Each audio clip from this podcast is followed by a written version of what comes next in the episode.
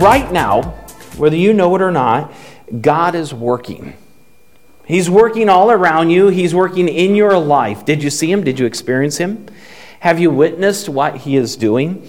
One of the great tragedies amongst God's people is that while we have this deep longing to hear from Jesus, to see Him working, to see God working in our lives, too often we miss what God is doing. We don't see what He's doing in our lives. We want to, but then we, don't, we just miss it. We don't see it. So, so far in our Advent journey, we've talked about a few things, and we didn't get the Advent candles out, so we're going to have to pretend light them this morning. Uh, the first candle in our Advent journey, we went back to the very beginning, that the story of Christmas, it hasn't been canceled. That's what we're talking about. In this cancel culture that we're in, uh, this story is still real, it's still alive. And we went back to where the story began, and that was the first candle that we lit this Advent season, was in the very beginning. That right there, where everything began, when sin entered the picture, that's where God began his redemptive work, and that's where the story of Christmas begins. And it was the very first promise of the Bible. Sin enters the picture, and God is going to chase the, uh, the human couple, Adam and Eve, out of the garden, but he gives a promise, and he says that there will be enmity between the serpent and the woman, uh, between the devil and between all of humanity, but yet the woman's heel heel will bruise the head of that serpent. And that is a picture, it's a looking forward, it's a promise to the coming of Jesus Christ. So that's where this whole Christmas story begins. And then last week we lit our second candle. And the second candle is that we're to be patiently waiting. So, how many of you learned any patience this week? Nobody's learned any patience? I'm not going to pray for it, okay? I'm not going to go there. But we're to be patiently waiting. And in our hurry up society, so often we want God to work. We want God to do things now. We want, we want things on our time schedule. We want our popcorn to pop faster. And yet, so often in Scripture, the Bible presents this idea that we're to slow down, we're to be patient, and we're to wait. We're in a society that says, you know, don't just stand there, do something. And yet, God so often says, no, I want you to stand there and do nothing because I want you to wait on me and I want you to be patient for me coming. And the entire Old Testament was a time that the Jewish people were patiently waiting. So that was the second candle. Now we're going to light our third candle in the Advent season. And I think this is interesting. This was a concept, I brought it up a little bit last week, but it captured my idea so much uh, that this was our third candle, but the idea of the watchman that there was this watchman in the Old Testament. And we read that scripture last week. And the watchman would go on the city walls and would watch around the city to see if anybody was coming against them, if there was a campfire that shouldn't be where a campfire shouldn't be. And he would wait for the sun to come up. That's what we talked about last week. He was patiently waiting, but he was also watching. And I love that idea. And that's the third candle that we're lighting that we are called to be watchmen. And we're watching for what Jesus is doing. We're watching for him to show up. The whole Old Testament was a waiting and a watching for the Messiah. But I think even in the New Testament, we're still to be watching as we're in this time of waiting. A few years ago, I taught through a, a material, it was an interesting material uh, by Henry Blackaby called Experiencing God. Michelle took several ladies' groups through that at our first church and our second church. And one of the core principles in this book is that we are to become experts at waiting and watching. We're to pray and carefully watch for what God is doing in the world, and then we're to join God in that work. So that's what we're going to talk about this morning. But let's go to prayer and let's ask God to talk to us and let's ask God to show us his ways. Dear Heavenly Father, I thank you for this Advent season. I thank you for this time that we can gather together and celebrate the story that has not ended. It, it continues yet today, this Christmas story. And so, Father, as we, we learn patience and we learn to wait last week, Father, we don't just idly wait. We don't idly just stand there and do nothing. We are in that waiting, watching. And so, Father, help us to learn uh, the ideas. Help us to become watchmen, looking for what you're doing in our world and around us, so that we can join you in that work. So, Father, teach us this morning and walk with us, I pray. Amen. Well, the story has begun, and now we wait, and now we watch.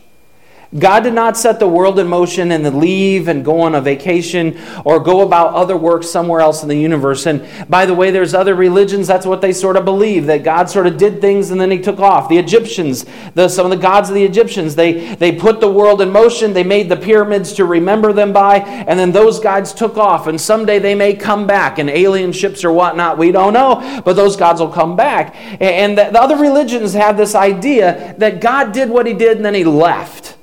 But only in Christianity, only in Judaism, where we get our, our faith from, it sort of comes from the Judaism or the line of the Jews, only in these religions do we serve a God that was actively involved in creation and then didn't take off, he hung out. He stayed and he worked in this creation and is still working in this creation yet today. So we believe that while the uh, creation is a reality, the Creator is still intimately involved in his creation. Now, the best way for me to explain this is by picture. So I thought about bringing my marker board and drawing drawings and whatnot, but I also knew we are going to have the big screen. Uh, so what I did is I made up a bunch of PowerPoints this morning that we're going to walk through to sort of depict this a little bit. So let's jump to the first slide here. I'm going to follow along on my stuff as well because I have some notes. Bring that back up. The first picture that I'm putting up is this idea of God's moving through all of human history. So, from the beginning of time, so, and actually, this arrow is a little small. It really would be much bigger because the Bible tells us there is no beginning and there is no end of God. So, this is just human history's time. So, God's involvement in our human society, our human civilization. And God, from the very beginning all the way to the very end, down there in Revelation, He is actively involved and moving His will through all of creation. And then there's little old me. Little tiny me. This is a span of thousands of years, 6,000 some years, depending on how you divide it all up. But this is me, and probably this is a pretty generous helping of me in this whole time frame. So we first have to understand this that God's movement has been big and been moving through all of human history. In fact, it's moving even bigger than human history. It's larger. You could put probably hum- human society, the earth, maybe right here in this. But for the sake of understanding, this is this morning, you know, the earth's history here, and that's little old me, just a little dot there. So now what I want to do is I want to zoom in on this little me. So let's zoom in here, and we're going to make this a lot bigger, and we're going to make me a lot bigger. This is the reality of the world in which we live. So here, oh, I took me out. Me was right here. So I'm in here, but then we have all, excuse me, too much singing last night. Then we have all these other me's, all these other people uh, that are moving in human history as well. So all of us, all of us are up here somewhere. You know, you're up here, Vince, and Bobby, you're up here somewhere, Michelle, you're up here somewhere. We're all in this mix of human history with all of these different arrows. Now, let me give you a couple observations uh, that I just want to make, and they're sort of no duh, but I want to not overstate the simple. I want you to see this. So here's a couple observations. Number one, this helps us begin to understand why there are so many collisions of ideas in our world today, why people are constantly colliding. Does this make sense? With all of the me's going in all of our different directions, sooner or later, they're going to smack each other. They're going to hit each other. This brings me to a second observation. This is why there is so much conflict in our world today.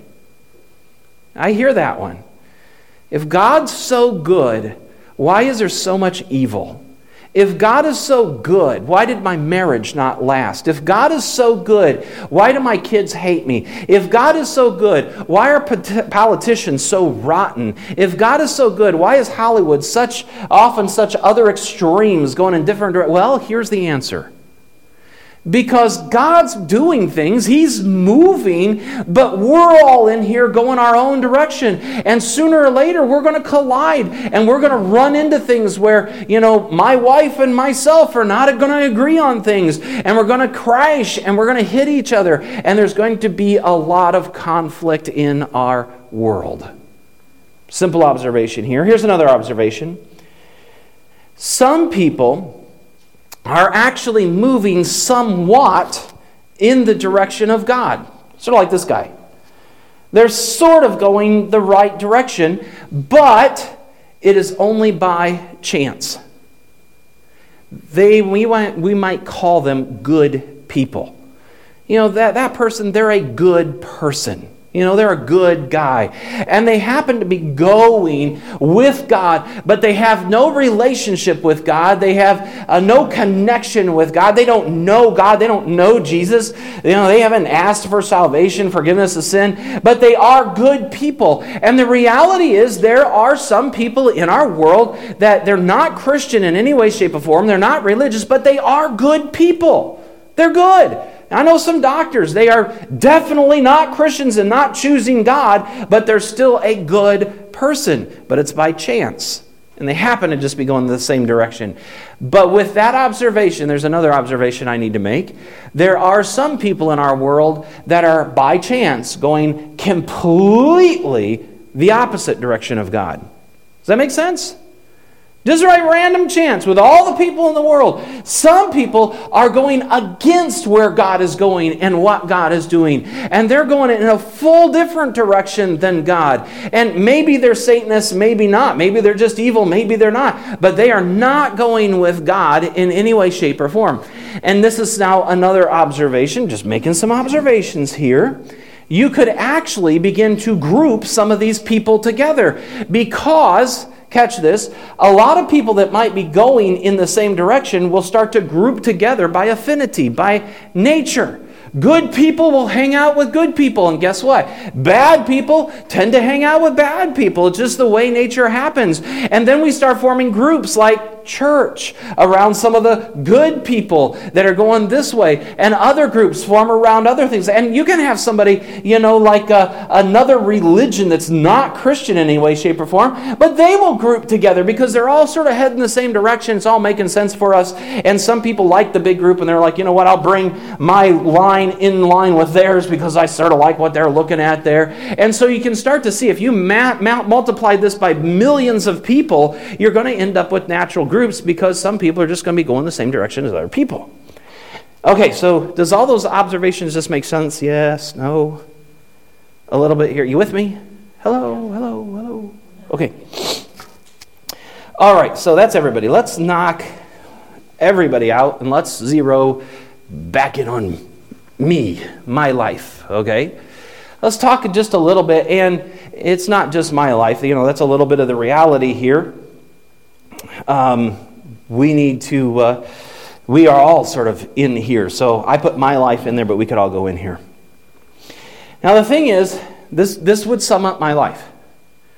Because I am somewhat, for most of my life, been going in the direction of God. Somewhat. I grew up with good parents. It made me go to church. In fact, at an early age, my mom made me a drug addict.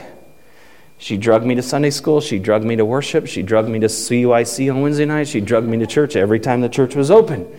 And so I grew up around the church, and some of you can, can identify with that. You grew up because your parents made you go to church when you were growing up, and I was somewhat going in the direction of God. And I think this sums up a lot of people in the church today. Uh, they're going in somewhat the right direction. But there's also times in my life, and I'm sure there's times in some others of your lives as well, where we were not perfectly in line with God, doing some things that weren't perfectly in line with His will. And some of them probably were things that were going that way, totally against God's will. And it caused our line to just get off a little bit because we weren't always going in the same direction. Now, I hope that I'm moving and I hope that my life, and I thank my parents, by the way, that for a majority of my life, it's been going sort of in the same way as God. So we really, let's change this up a little bit because I'm talking a lot about me. Let's change. Let's go to the next slide here. Really, we could change this to our lives. Because guess what? We're in the church. And we're a group of like minded people. Remember that other one? With all the people going all sorts of directions? We end up gathering in churches because by and large, we're going in the same direction. And so we sort of collect together because we have an affinity with one another. We're going in the general direction of God. But there's something else this diagram points out. With too many people, even those who are generally headed in the direction of God, they are not connected with God. They're still sort of doing their own thing over here. They're just going in His direction. And this is where we really see this taking place inside the church. Inside the church, we end up with a lot of people going the right direction and they're doing the right things because the church has these things called rules. And they've learned how to follow the rules. And so they're doing, they're making their lives, they're forcing their lives sort of in where God is going because of all the rules. And they're going the, the, this direction. And the way that I like to call it, the way I label this so often, is they're trying to play the cosmic scale. If I do enough right things and go God's way enough, He will like me and He will take me to heaven and I'll take care of my bill for hell. And so that's what I'm doing. I'm, I'm putting in my time at church. Have any of you met people that are going to church and all they're doing is putting in their time at church? Just so they don't go to hell. I had a, a, a, a, coffee with somebody yesterday morning, and uh, he's, he's exploring faith. And he said, you know, he went to church with his dad. And he said, You know, when I went to church, he goes, These people could quote scripture. I'm not going to say what, what they, it was down south, so Southern church, a lot more conservative. And he said, These people could quote scripture. They knew the Bible forward and backwards. They could tell you all about theology, tell you all about faith, and yet they live like hell. And he goes, As a kid, I saw it. And he said, I couldn't understand it. And guess what? He walked away from church. This doesn't make sense. And he said, literally, what I concluded is there must be a lot of people who go to church simply to pay the bill, and that's it. And I'm like, oh, I use that. I use that same kind of thought, that same kind of idea, that we're simply trying to make sure enough of our good outweighs our bad that God will like us and will take care of our ticket. So we put in our time, we pay our bill, we go to church, and hopefully, when it's all said and done, I get to go to heaven when I die. But there's no relationship between God and people, and a lot of people in church, even. So we have to reckon with this a little bit. How do we deal with this? Let's go on. I'm going to come back, flip back to my life here for a second, okay? And here's what I find myself doing, and I think a lot of other people do as well. What we say, I want God's will for my life. We say that. I want God's will for my life. But what we mean, I want God to work in my life, but, and here's the big but, I want Him to fit into my will. Somehow I messed that sentence up. So we say this I want God's will for my life. I want God, you know, to, to, to show me what He wants me to do. But what we really mean is, I really want God to fit into my will and where I'm going and what I'm doing. I want God to fit into this.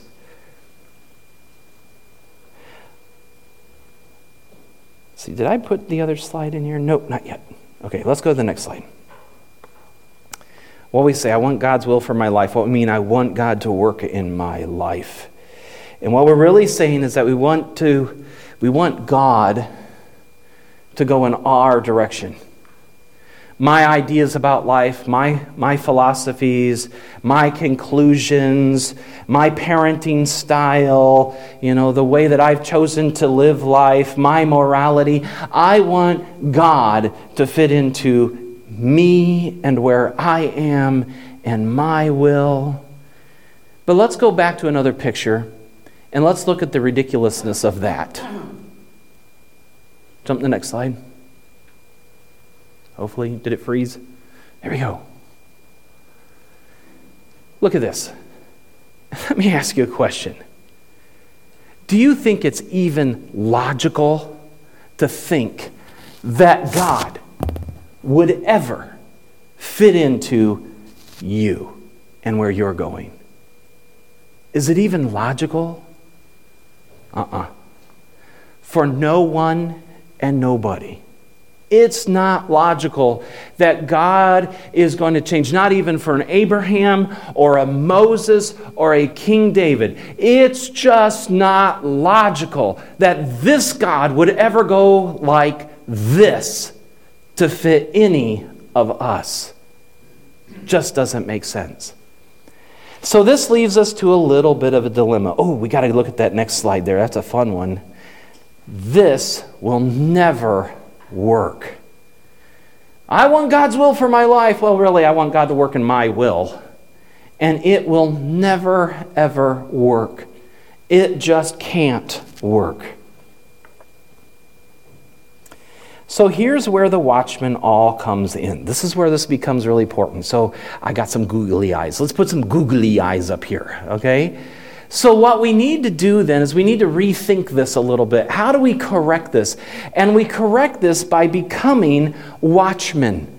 And that then becomes our job, becomes our goal, is I become a watchman. So here I am in my life, but the first thing that needs to happen is I start to see that, whoa, there's a God up there, and that God is big, and He's mighty, and He's up to something. He's doing something through all of human history, and I need to start watching for that. I need to start doing, seeing what He is doing. So let's zoom back out here for just a minute.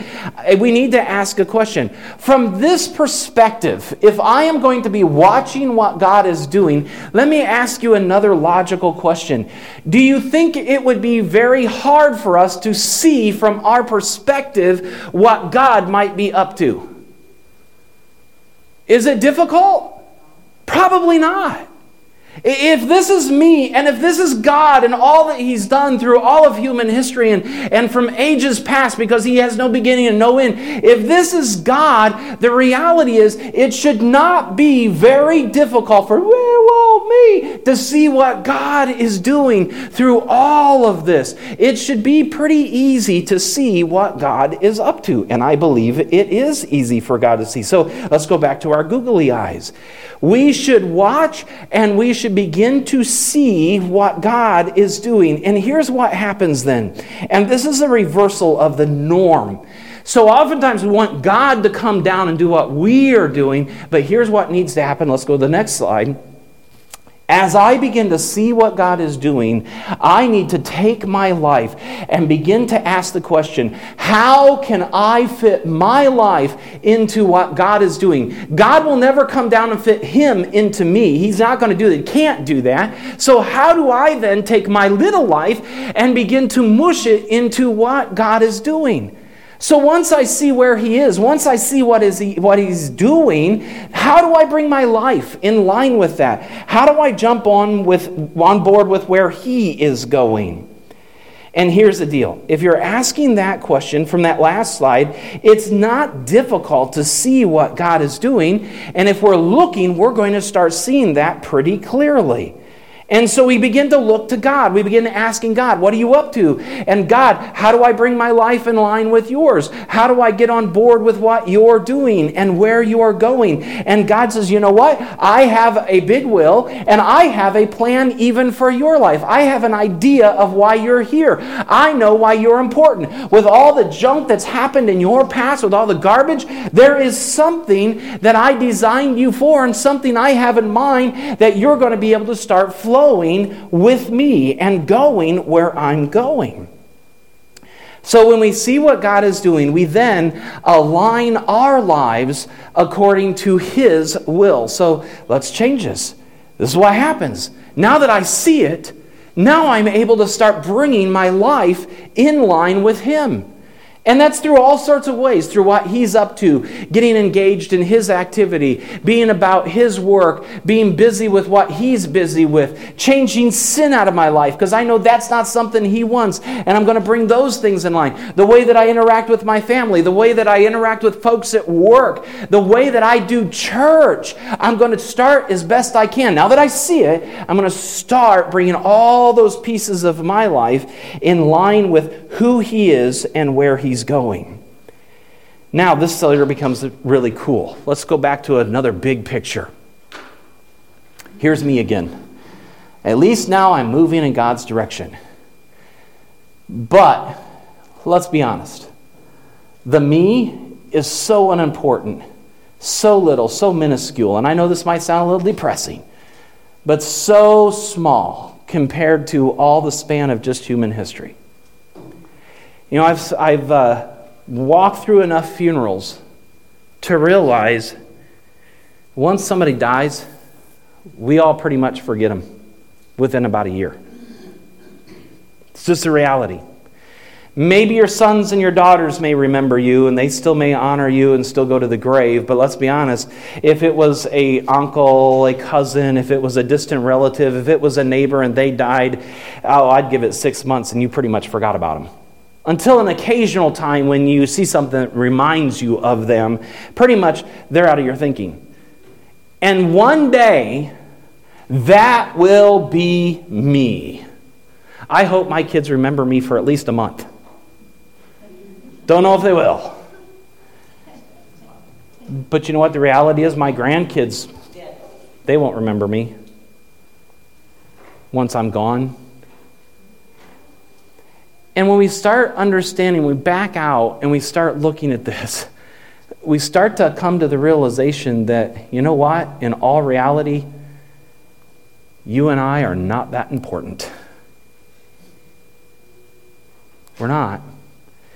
But now let me give you some powerfully, unbelievably great, good news. So we're going to go on a little bit when I bring my life in line with God's and I start going God's direction, there is a miracle that begins to transpire and something unbelievable that begins to take place. So let's go to the next slide. All of a sudden, the me starts to become a lot, lot bigger.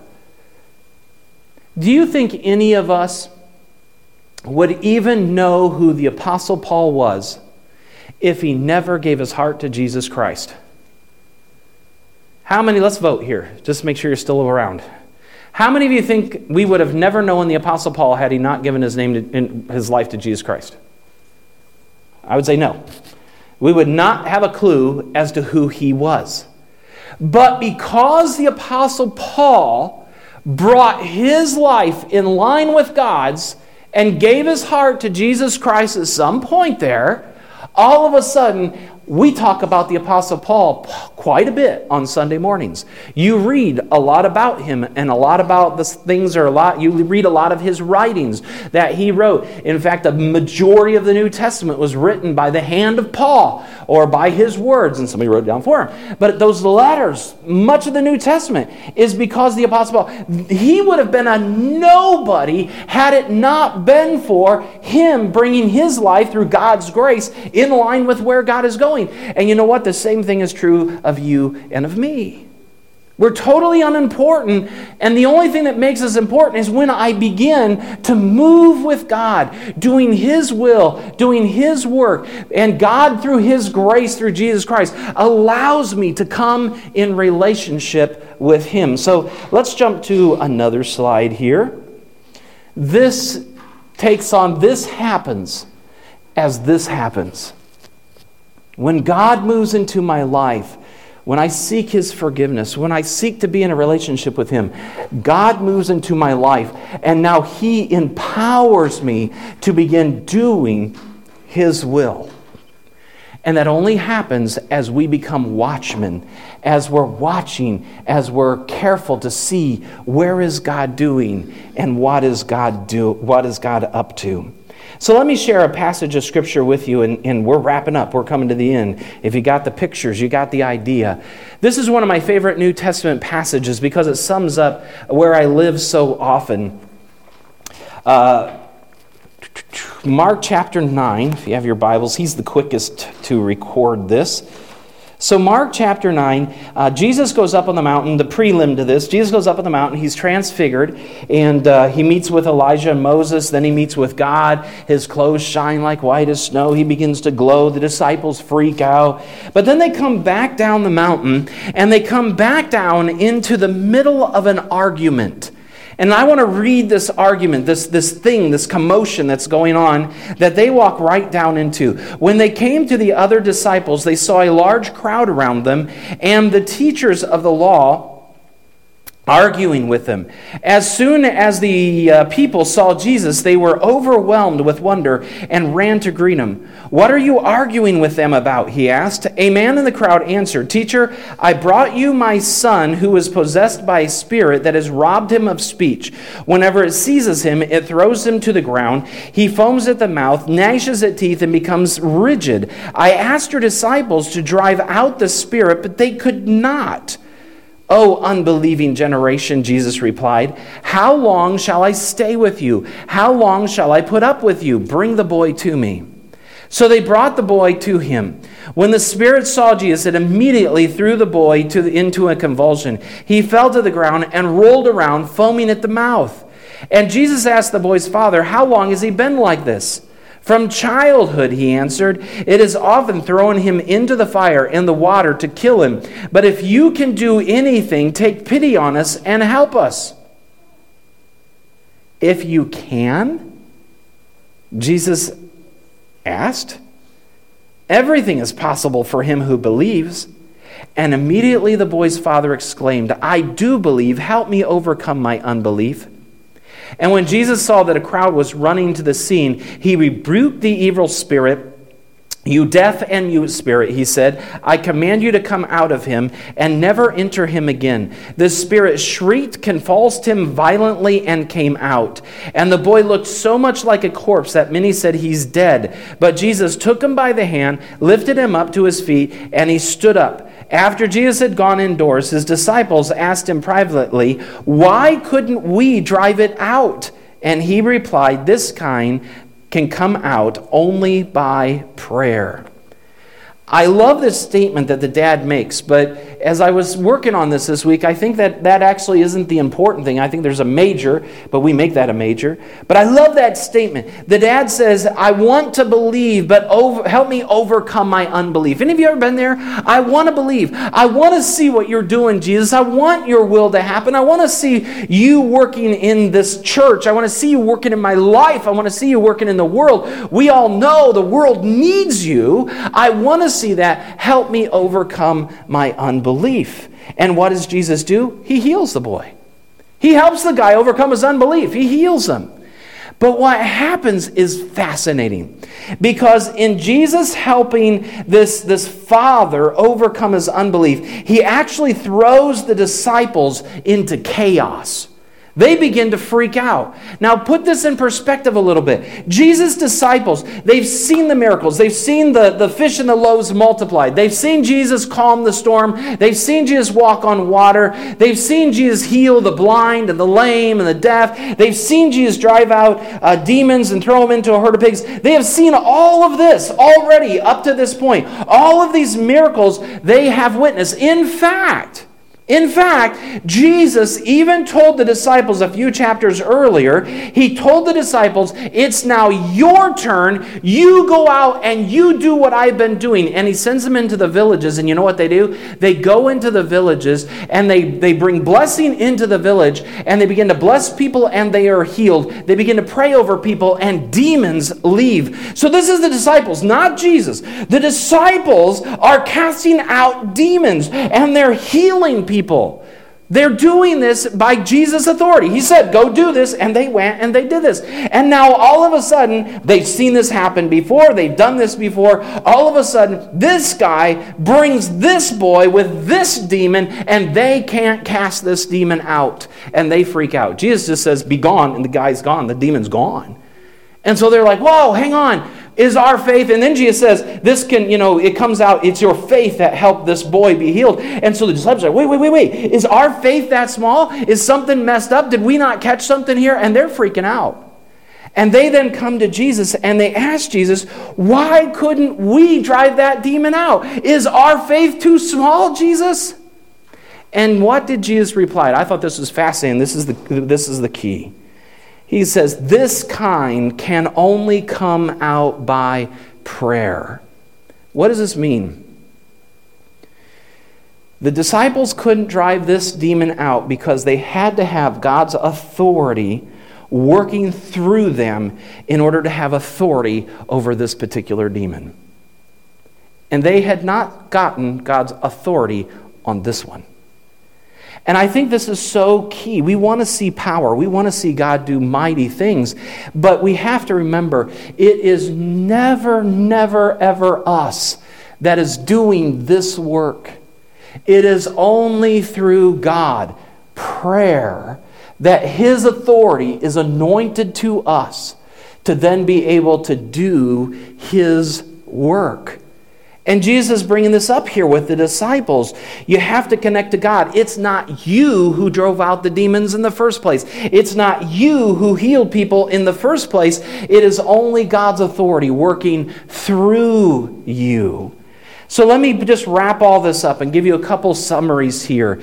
Number one, if this is going to happen, the very first thing that has to happen, you have to be in a relationship with God. If you are not in a relationship with God, you are never going to be able to accomplish the things of God. You're never going to be able to walk His way. You're never going to be able to fulfill His will. You're never going to be able to see miracles. You're never going to be able to see your kids turn out and be okay. Those things will never happen. They don't stand a chance if you're not in God's will, if you're not in a relationship with Him, moving in His direction. Secondly, you have to know God's Word. You have to know the Bible. I've become fairly vocal and don't please, don't run out of here and take this wrong till you hear me all the way out. I am becoming more and more, uh, I don't like Bible studies. I don't like Bible studies, and here's why. Because Bible studies fill us with a ton of head knowledge about God, but they never change the direction of our lives. Now, I'm not saying Bible study is a bad thing. We need Bible study. But the point of Bible study isn't to know more God. The point of Bible study is to know who God is so that my life can walk with God. That's why I love discipleship. Because Bible study asks, What did you learn from the Bible today? Discipleship asks, How did you change your life because of what you saw in the Bible today? It's small, but it's a huge, big nuance of a difference. And so I'm all for that. We need discipleship, and the text of our discipleship, our, our textbook, is the Bible because it shows us God's will.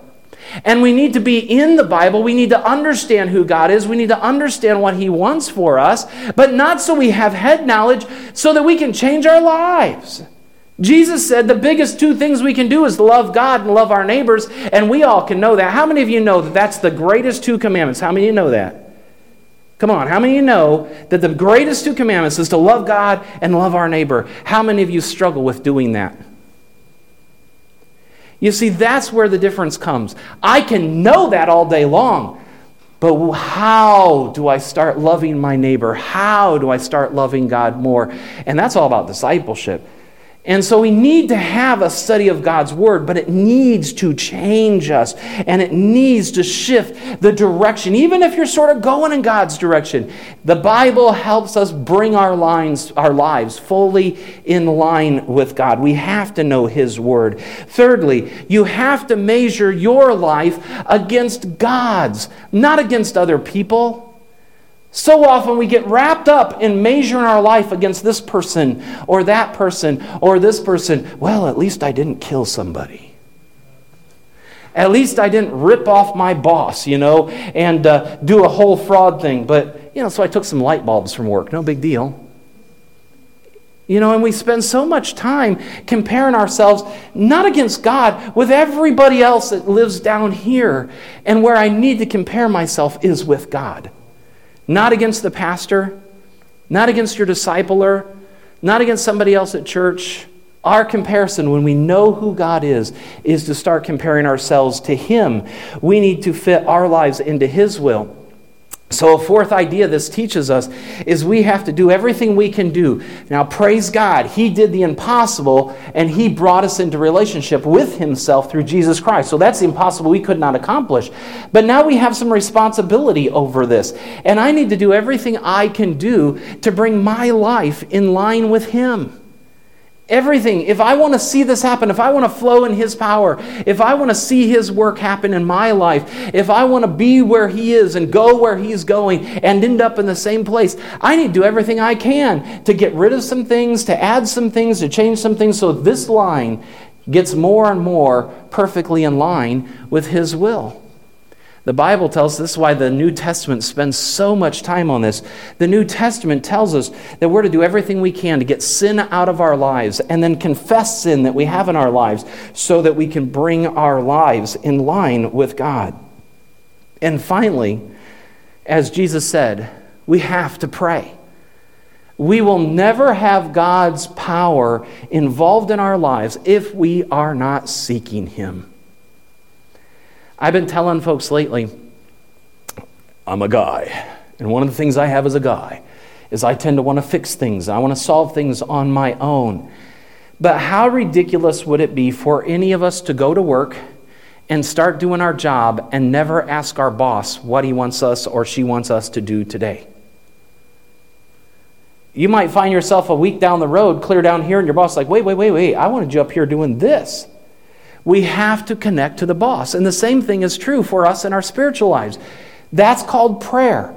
It's every day, everything that I'm doing, everything that my life is, is involved in, all the problems I'm trying to solve. Am I going to get laid off? Am I going to have my job? You know, is COVID going to hit our family? What's it going to do to us? Da da da da da da. A billion other things. Have you stopped and talked to God and simply asked God today, God, what do you want me to do about all of this? What direction do I need to go? How do you point me in the right place? Where are you going with all this? And how do I fit into this? We need to pray. I love the idea, of the concept of the watchman. I think it's a cool and a great concept. I want to be on the watch. In this life, my duty is to be watching for what God is doing. And then when I see what God is doing, where I, and I see where God is working, I need to do everything I can to bring my life in line with Him. So, literally, we are all watchmen. The cool thing was, I was thinking about this, this has been a tradition that's been handed down for thousands of years. In fact, it was 18 centuries from the promise of Abraham to the birth of Jesus Christ. 18 centuries, a couple thousand years, that the Jews became watchmen. They were watching and they were waiting for the Messiah to come. And then that tradition was passed right over onto Christianity or into the Christian, Christian movement. It was passed over to us that just because Jesus came didn't mean God was done with his movement. We are also called to be waiting and watching to see God, what are you doing? What are you up to? Where are you moving in our world? How can I join you in what you're doing? How can I be a part of that movement? We are indeed, in so many ways today, still watchmen. But we can only be watchmen if we have a relationship with God, if we know His Word, if we measure our lives against Him, not others, if we confess and fix anything in our lives that we can fix, and if we pray, asking His power to infill us. And here's the thing when we do that as a church, God's authority begins to move inside His church. And when His authority begins to move inside of us, what did the disciples do? Everybody they touched and blessed were healed, and demons shuddered and took off. Do we see that in the church today? Do we want to see that in the church today? When God's authority begins to move through his people, God's power comes with that. Amazing things begin to happen, not for our glory, but because we're now moving with God in what He's doing. We are indeed watchmen.